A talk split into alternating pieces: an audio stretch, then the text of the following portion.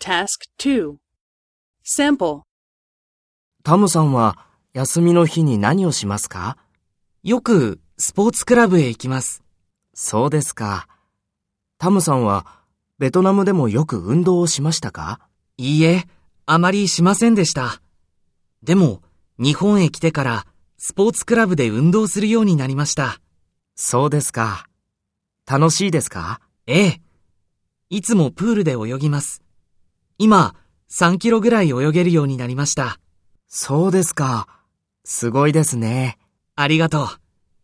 体調がいいですから、最近会社でエレベーターに乗らなくなりました。そうですか。